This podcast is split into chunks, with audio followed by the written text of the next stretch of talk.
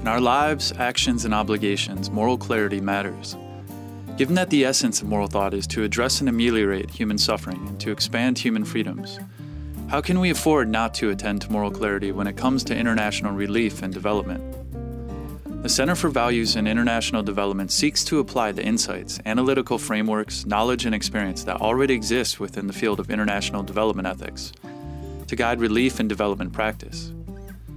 We continue the dialogue with our fourth of five conversations with today's focus on democratic values. As part of the Center's Ethical Development Series, building an effective bridge between the practitioners community and the ethicist community to the mutual benefit of both and to the significant improvement in the effectiveness of international relief and development. With me is Dr. David Crocker and Paulina Ibarra. Paulina is the executive director of the Fundacion Multitudes in Chile and the first elected chair of the civil society pillar of the Community of Democracies. She has global experience in the areas of transparency, citizen participation, and accountability and has worked in government, private sector, and international organizations. In Washington, D.C., Paulina worked with the Open Government Partnership during the administration of President Obama and advised the World Bank on issues of education and digital activism. Paulina is joined by Dr. David Crocker, who is a professor of development ethics at the University of Maryland School of Public Policy. He specializes in socio political philosophy, international development ethics, transitional justice, Democracy and Democratization, and the Ethics of Consumption. He's also the founder of the International Development Ethics Association. And my name is Evan Papp, and I'm the moderator and producer for this series of ethical discussions for the Center for Values in International Development. Thank you, David and Paulina, for participating in this discussion. Thank you, Evan, for inviting us. And thank you. Questions will be addressed to both of you, but this is a conversation, so feel free to engage each other's comments. So, with that, let us begin.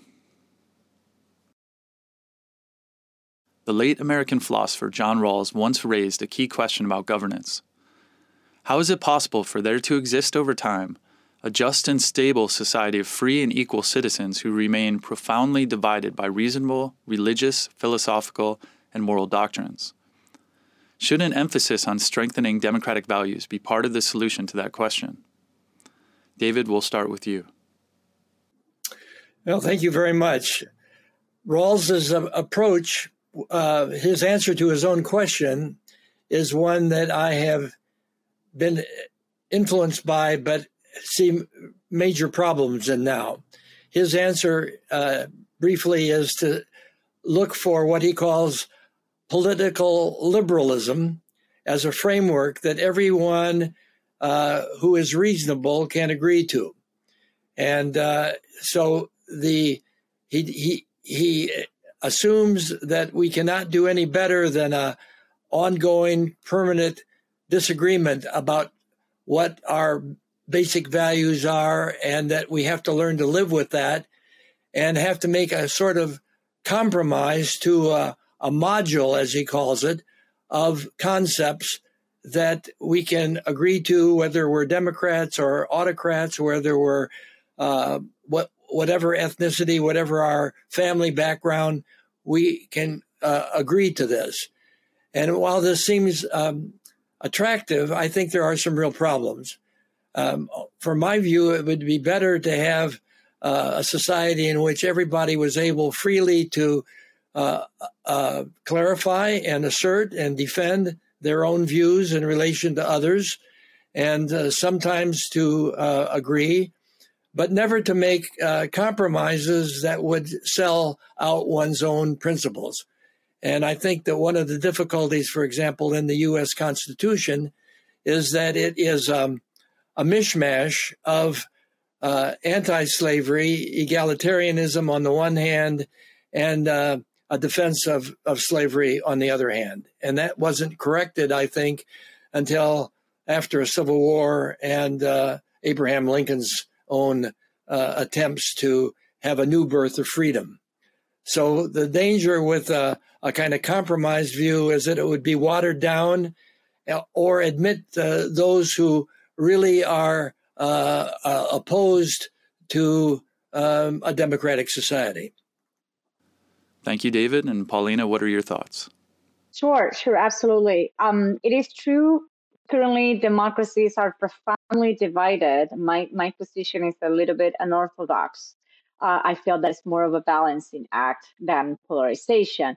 But um, the reality is that they're um, definitely divided by different issues, being the most concerning the political, the religious, the philosophical, and moral divisions that we're seeing nowadays in different uh, countries around the world and different democracies.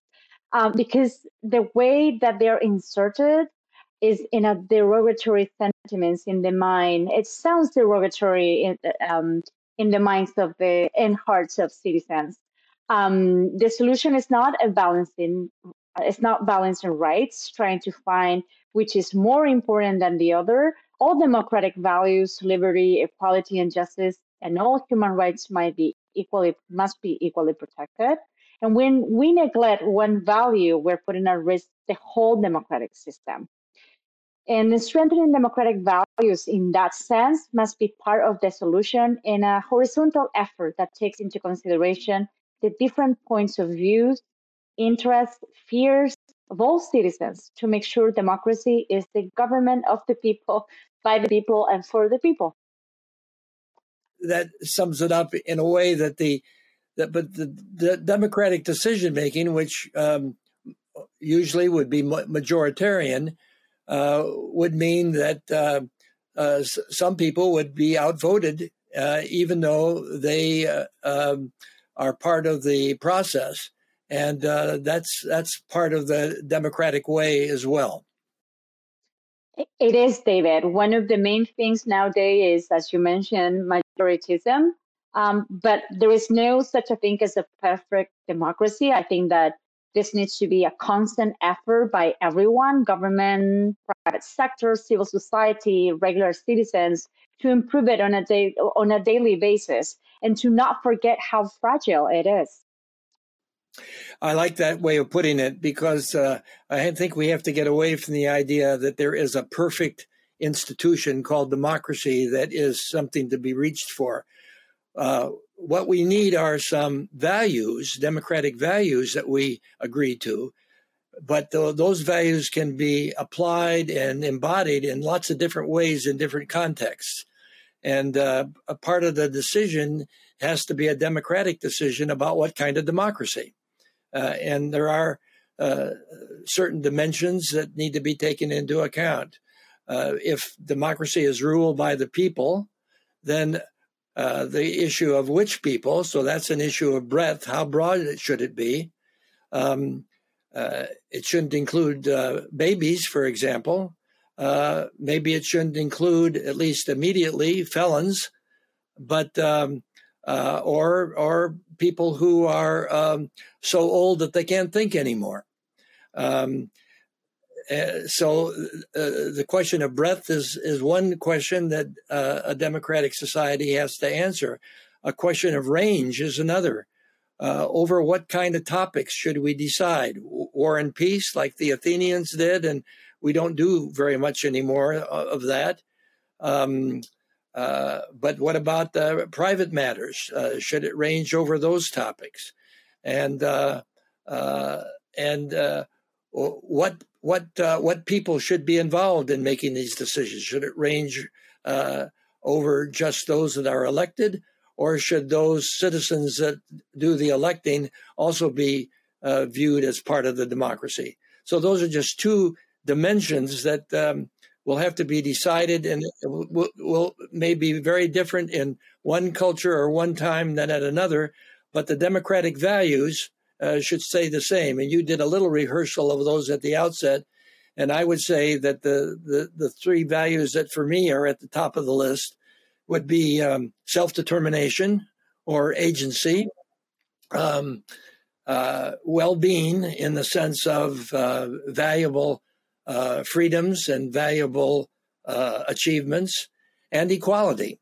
Uh, and there's a strong egalitarian dimension that needs to be taken into account. Thank you both. And moving on to the next question. Is the promotion of democratic values in the context of human development plausibly linked to achieving sustainable improvements in the common good. Are democratic values mostly just a means to that end, or is democracy a valuable goal in itself? Paulina, I would like to begin with you. Thank you, Evan. Um, I think considering human development is the process of enlarging people's freedoms and opportunities, I believe democratic values are the means to that end. And democracy is a goal itself as well. Um, we forget that um, when it comes to the different democratic processes and everything that we see around the world. When we see democratic backsliding, we also see potentially democracy as a goal, as a means to to to to that end. And regarding the first aspect, I agree with some of the principles that David just shared: equality, justice, liberty, are, are means for people to achieve a full potential to lead a, a productive and creative life, um, whatever they value, and that means um, reaching human development. Um, democracy is, is a value is a valuable goal itself in the human development process as well. However, again, we forget that um, because a stable and mature democratic society enables citizens to achieve the development they seek. And this has not been fully achieved across the world yet. And we see how we are failing in different aspects to support the development and and it should have been separated. It shouldn't be that we think of um, the the best for everyone the best for all citizens in a country in a region in the world have to be opposed to the development process. It's just we really need to better understand which are the most important democratic values we see as a potential to increase our development to improve the way we develop ourselves Thank you, Paulina. David, what are your thoughts? It's both. Uh, just like uh, uh, uh self determination is good in itself, but it also has uh, often and and uh, usually very good consequences. And I think around the world today, as well as in the United States, maybe most dramatically in the United States, there's a strong movement to say, well, democratic decision making is a, a, a, kind of a luxury. What we've got to do is to have a strong hand, uh, a managed democracy in which uh, people that know best make the decisions and uh, uh put democracy on hold or uh, remove it altogether.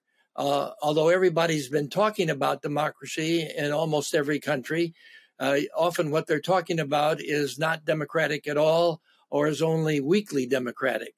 Um, but uh, there is a temptation to say now we don't need democracy. What we need is a strong hand, somebody that knows what they're doing, and um, uh, uh, and I think that is where Democrats around the world have to learn to defend democracy against that challenge. And one way to defend it is the way that Paulina was uh, was talking about.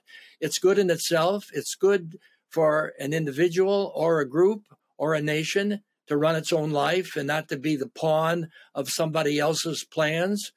On the other hand, uh, we know that uh, autocracies do not have a good record with respect to corruption, with respect to uh, inclusion of all people uh, in the benefits of their society.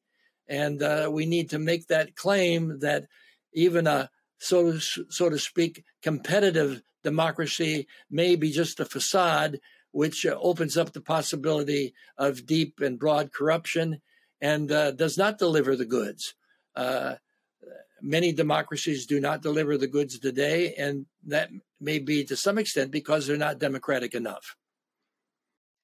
Well, and I think that that's a very good segue into what I wanted to say, which is one of my favorite topics: uh, women in politics. I mean, when you you are very clear about the fact that democracy is failing to serve everyone. And that might be one of the main issues that we're seeing. For example, when we see countries going into democratic backsliding, we cannot um, continue developing and creating new laws, new bills, and if we don't include everybody. And it could have been that some people um, feel that if you don't know what you're talking about, if you don't know um, how to write public policy, you shouldn't be involved in decision making processes. But we can't forget that at the end of the day, what we're seeing is less and less knowledge of what's better or worse for the beneficiaries. And the beneficiaries are the ones that know best about what they need.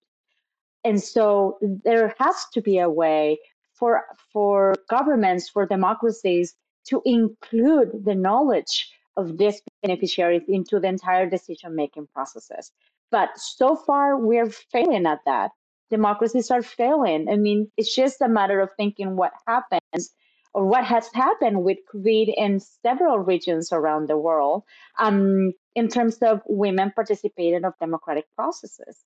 We've seen only in the region of Latin America, where I'm originally from, where there has been a retrocess of 10 years in labor practices, in labor participation, and how women are really still not um, the majority when it comes to elections and, and electoral participation. Only 25% of uh, elected officials are women. So we really need to work into, again, reevaluating um, what are the main principles and values that we need to support when it comes to demo- democracy, whether it is including more or making sure that the values that we have been discussing over the last, I don't know, few hundred years are still important. They're still um, valuable today.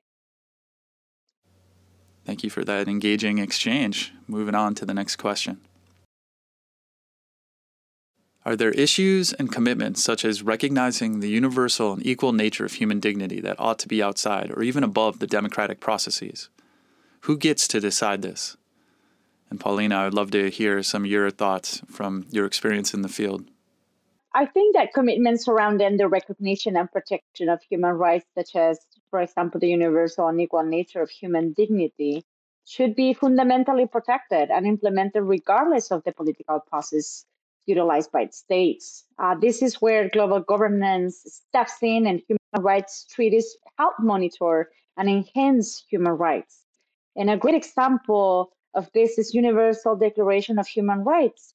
However, the protection of human rights is not completely removed from the democratic processes.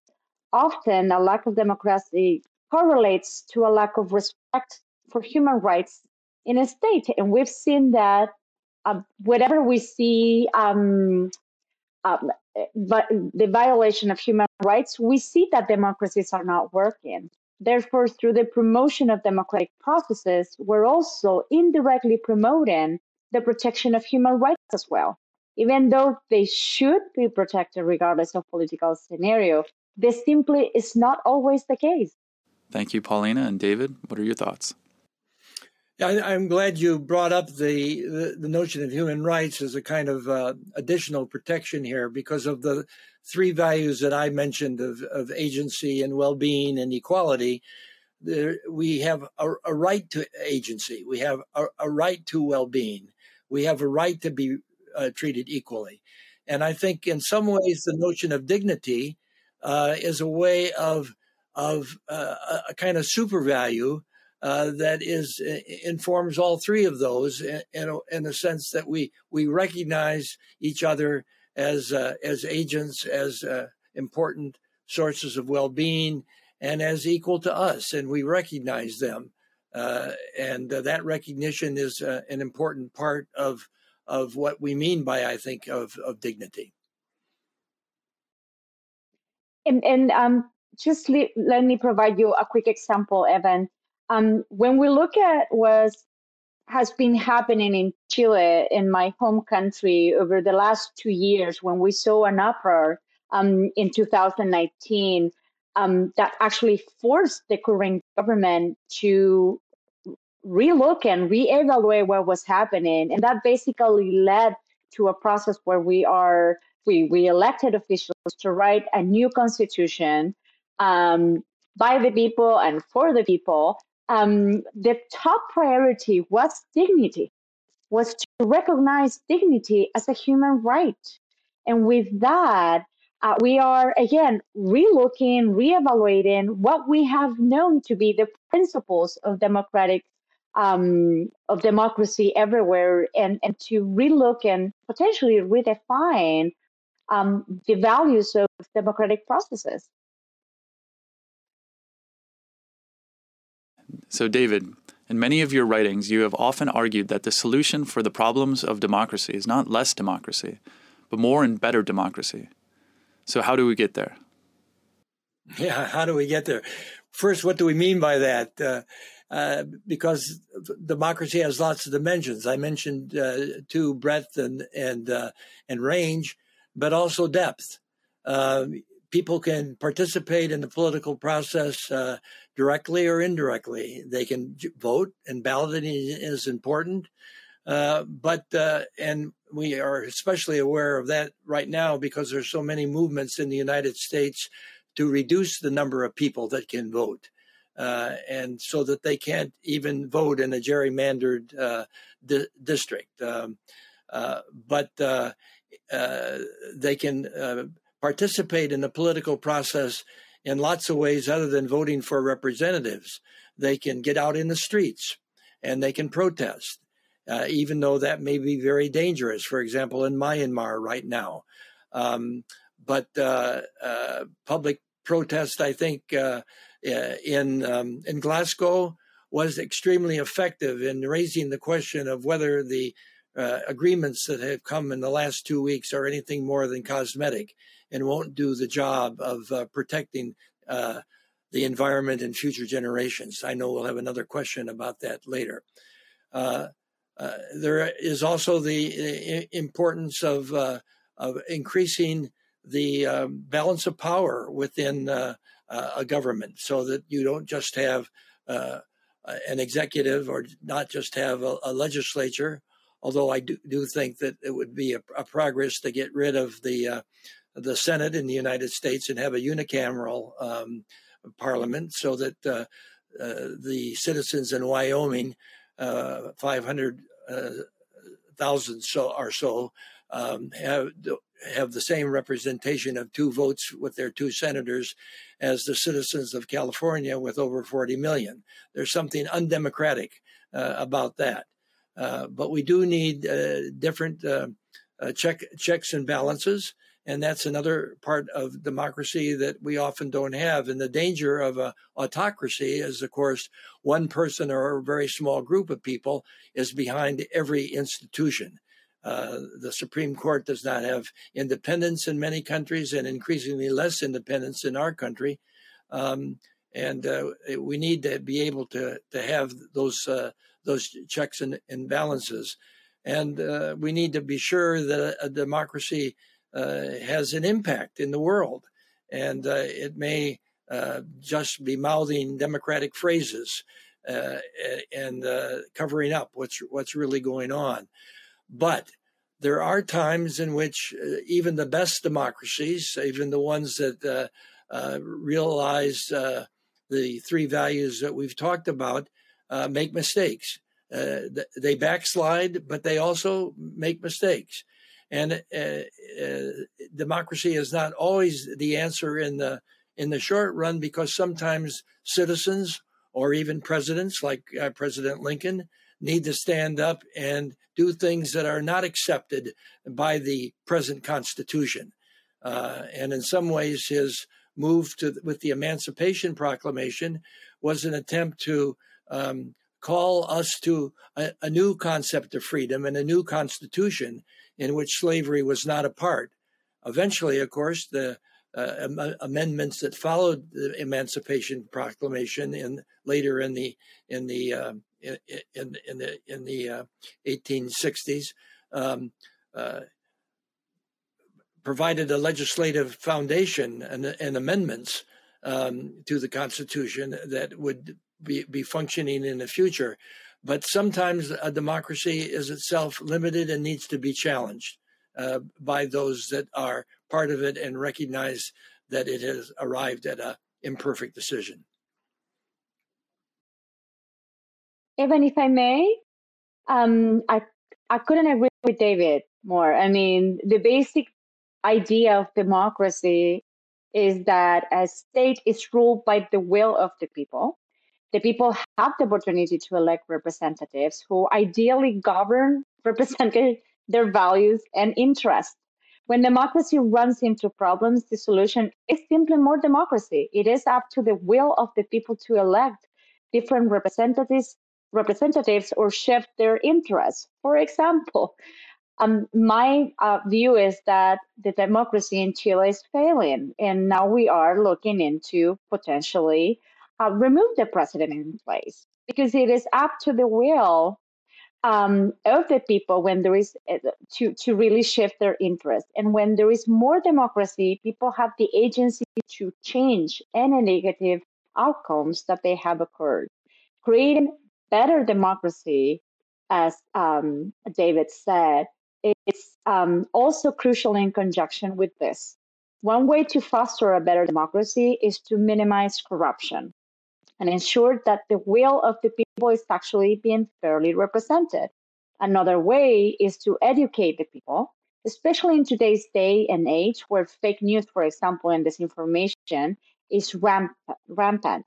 Voter choices are also get also get distorted as they are fed by false narrative by providing people with education and enough information to determine fact and fiction from themselves, they have the opportunity to seriously consider their needs and make more informed choices.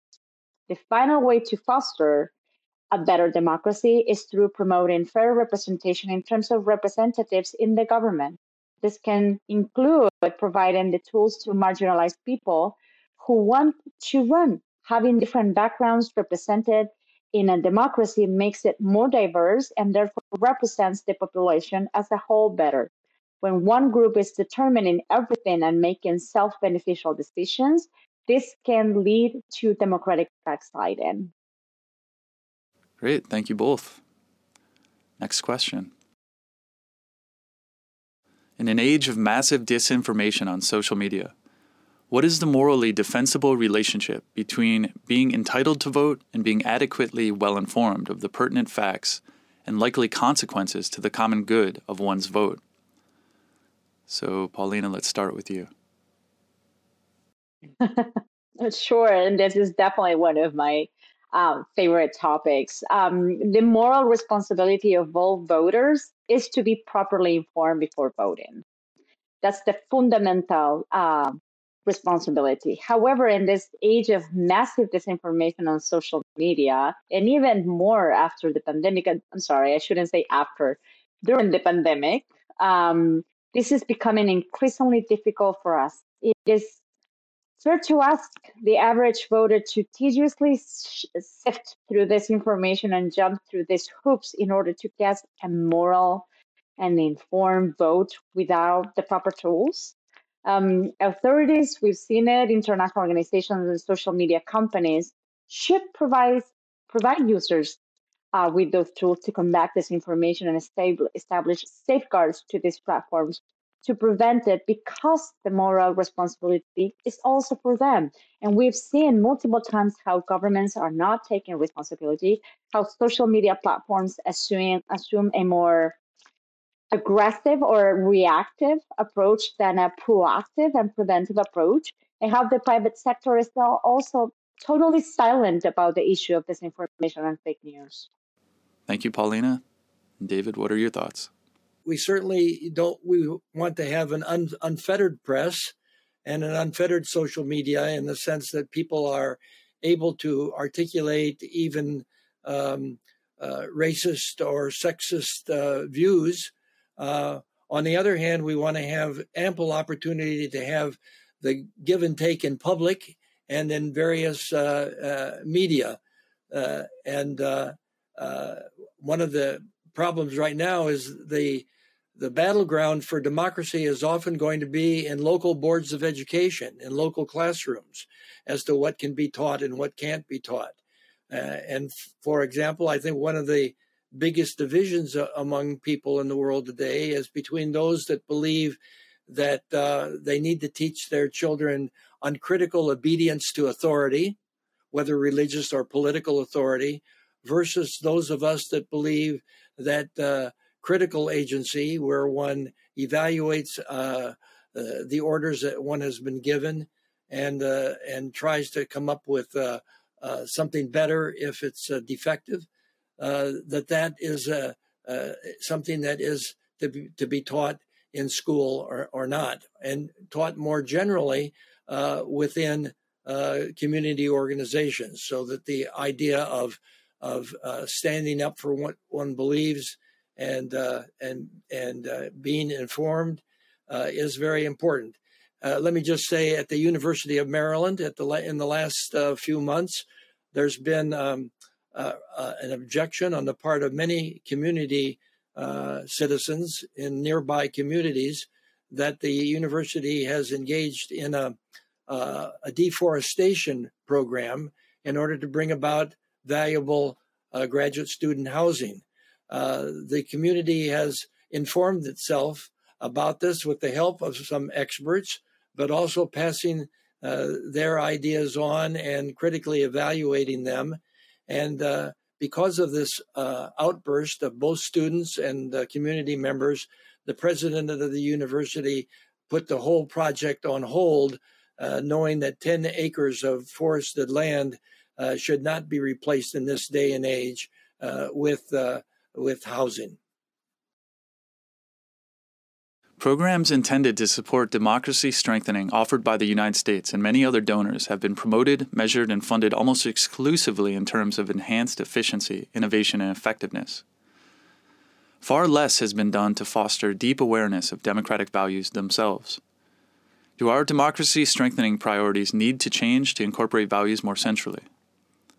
David, could you begin? Sure. Uh, I think that uh, uh, this is uh, an extremely important point to make. Uh, if we really believe that uh, democracy is something that is intrinsically valuable, as well as having good consequences for any any people at any time, then the idea that relief and development, development from foreign aid, for example, um, U.S foreign policy and the foreign policies of other countries uh, can and should be uh, uh, more and more democratic. The trouble has been that we've often, it's often been uh, what we've been exporting is not democracy, but is uh, uh, the same kind of corrupt, top down system that puts emphasis on data, but not on uh, human beings and their their welfare and their agency.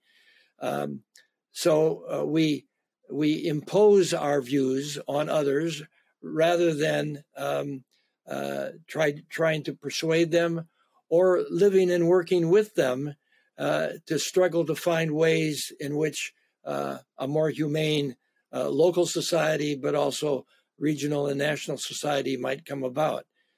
Thank you, David. Paulina? Absolutely. Uh, we need to change or add to the categories we have. Like I said before, I think that evaluating, redefining, um, it's very important in terms of democracy. In order for a democracy to work, people need to truly believe in it. This means that individuals need to understand the importance of its values and also truly care about upholding it. With enough funds, it is entirely process uh, possible to create an efficient, innovative, and effective democracy. And all those characteristics are great. However, in order for a democracy to be truly sustainable and su- successful, its constituents must believe that it matters and be socialized to it. After these values are incorporated into a society, then the order measures can be taken into account and promoted. Too often what happens is people intervene and simply impose values on a society without taking the time to acclimate people or encourage through understanding of the values being imposed as well as making an effort to understand the cultural differences for a better democratic adaptation process. Uh, the Center for Global Development is is going to be uh, celebrating its 20th year uh, and uh, it surely has been one of the think tanks that has been particularly good in uh, dealing with development challenges. However, in their celebrating of their own achievements, all the emphasis was placed on data and not on values. So we don't know what kind of values they think development should be aiming for. And there's nothing in it about uh, democratic participation or uh, uh, democratic society as superior uh, to an autocratic society. And uh, that seems to me to be an example of, of Paulina's point that at all levels, including the people who are so called recipients of cunning development programs. They need to believe in and practice democracy as a way of life within their own culture. And it's a pity that uh, the Center for Global Development does not recognize the moral dimension of the democratic challenge. All societies make decisions that have serious impacts on future unborn generations, such as how or even whether to tackle the current climate crisis. How can democratic values be used to harness the voices of generations yet unborn? Paulina, what are your thoughts? Well, when individuals and representatives um, make their decisions, there's three values, the values that we've been talking about in terms of liberty, equality, and justice um, uh, this, these values must be at the heart of all their choices. These values also are not intended for us today, but should be promoted for future generations. The decisions being made today should not impede future generations' ability to live under a free, equal, and just society. It is our responsibility to protect these values. Through thinking of democracy, um, through the responsibility to sustain its core values for generations to come, we are harnessing the voices of the unborn um, by considering their well-being and their rights to a livable world. I mean, including um, climate change and other issues. I think that puts it very well. Um, uh, one of our uh, uh, good uh, theoreticians uh, is um, uh, has written an article saying one of the deficiencies in our understanding of democracy is our under is our failure to take into account future generations as part of the of the, those that should be enfranchised in some sense. We'll be able to anticipate uh, needs and concerns and the agency of the future, uh, and take their views I- into account. So just as the franchise has been broadened in terms of, of gender and in terms of uh, ethnicity and in terms of age, uh, so it can be broadened to include the likely voices of future generations. And of course, here's where fallibilism comes in because just as we can make mistakes about our own preferences or those uh, of other people that are living now, so we can make mistakes about uh, what the future will will hold and what it will need. But we can know enough if we still have human beings that they will be uh, interested in not being dominated by other human beings, but having a role in uh, in uh, forging their own society. And uh, if we can take that into account now, then we can make allowances for that. And it's amazing in the Glasgow discussions how easily the future generations uh, get eclipsed uh, by uh, uh an undue focus on uh, what is happening right now. And in, in some ways, the agency idea means that we have we can we can and should sometimes use our agency to reduce our own well-being in favor of what others will need more. In every society, there are many competing moral values. Some want to pursue internationalism while others favor isolationism. Some prioritize climate justice while others advocate for strong and unfettered economic growth. Can democratic values and processes help resolve such deep conflicts? And Paulina, let's go with you first.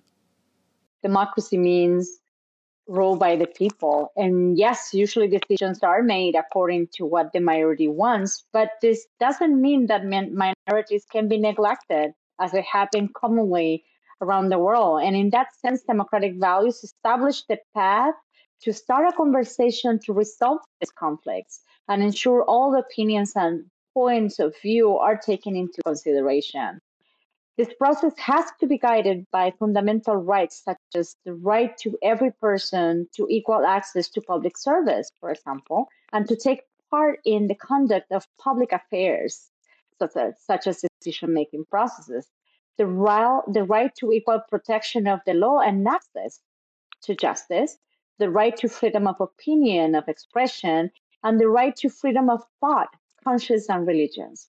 Once again, neglecting one of these rights or any others threatens the whole democratic system. And thank you, Paulina. David, please share your thoughts. Yeah, this is a, a, a tough challenge because uh, uh, we we don't want a constitution which uh, endorses slavery, and our respect for those that believe in slavery or believe in male domination of females, uh, they should have the right to articulate their views. But we want a constitution that rules out uh, slavery explicitly, and uh, uh, that finally was one of Abraham Lincoln's uh, great accomplishments, is to show us that our our tolerance for others can be a tolerance of their articulated ideas in public, but not a, a, a, a tolerance for placing their ideas as part of our constitution or, or our laws. Uh, so uh, uh, here, I think we need to share the the truth of democracy, both its intrinsic value and its good consequences, in a way that we have not uh, we have not done before. So, as we end this conversation, I would like to give you some time to share your closing thoughts. David, can we begin with you? I do think that, in spite of all the uh, diversity of approaches to democracy, uh, there are ways in which uh, Democrats of different stripes and different beliefs can come together uh, in a, a, time of uh, of challenge to democracy. And I would p- call attention to an open letter in defense of democracy that was signed by uh, lots of different people from different political uh, persuasions uh, coming together to recognize that the core values of democracy can be understood in different ways and weighed in different ways in different contexts and embodied in different ways in different kinds of institutions, but that there is a, a way of coming together uh, in a, a time um, uh, eh, rather than being divided against each other. Uh, part of the problem of uh, uh, the early days of, of Hitler in Germany was that the uh, those in the center and center left could not get together and did not take seriously enough uh, the challenge of uh, of Hitler's movement. And if they had, they might have been able uh, early on uh, to nip it in the bud. Thank you, David. Paulina, please. Yes. Well, Evan, my, my, my final thoughts really go to the fact that, again, we just need to reevaluate and make me change some definitions. I mean, in my personal experience, with my organization, for me, it's extremely important to think about my vision, my, my vision and mission. And I think that's a little bit what we need to do today. When I mention the women rights and the participation electoral processes, I'm talking a lot more than about just women being elected. I'm talking about making sure that minorities are not being left of decision making processes, that they truly believe in the values of, of democracy, that they have access to equality, uh, to justice, to freedom of speech, to freedom of assembly, to freedom of participation, and that their rights are not being forgotten. And I think that unfortunately nowadays, um, democracy has left behind so many groups that is important that we recognize the fact and we can really not only reevaluate the focus and the objective, but also the audiences. Who are we trying to serve? And with that in mind, maybe reconsider what needs to be done in order to improve democracy. And, and maybe a way to bring this uh, from the from theory to practice uh, directly would be um, many of us have been involved in various uh, uh political and cultural groups that try to solve a problem together. And uh, it may be that uh, the way to per, per, the best way to to win over the anti-democrat is to invite them to be part of one of these groups that may have some concern for them. Um, uh, it may be a sports group. Uh, it, it may be, uh, as happening now in uh, in Maryland, an environmental group.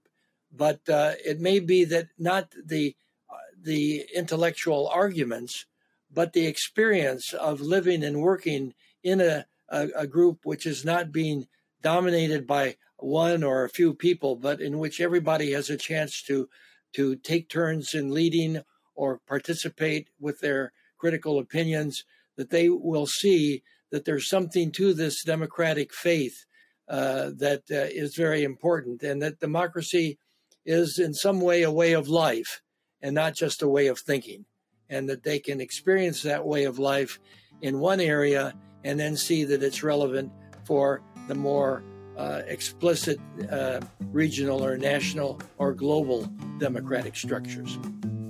I want to thank you both on behalf of the Center for Values in International Development for your time and sharing your unique perspectives.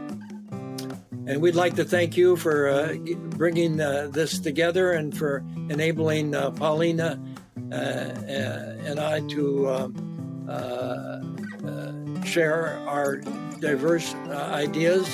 And um, uh, I think one of the um, uh, great accomplishments uh, in our, our hemisphere has been the uh, fantastic transition that's been made from 1989 uh, to the present uh, in Chile after so many years of dictatorship.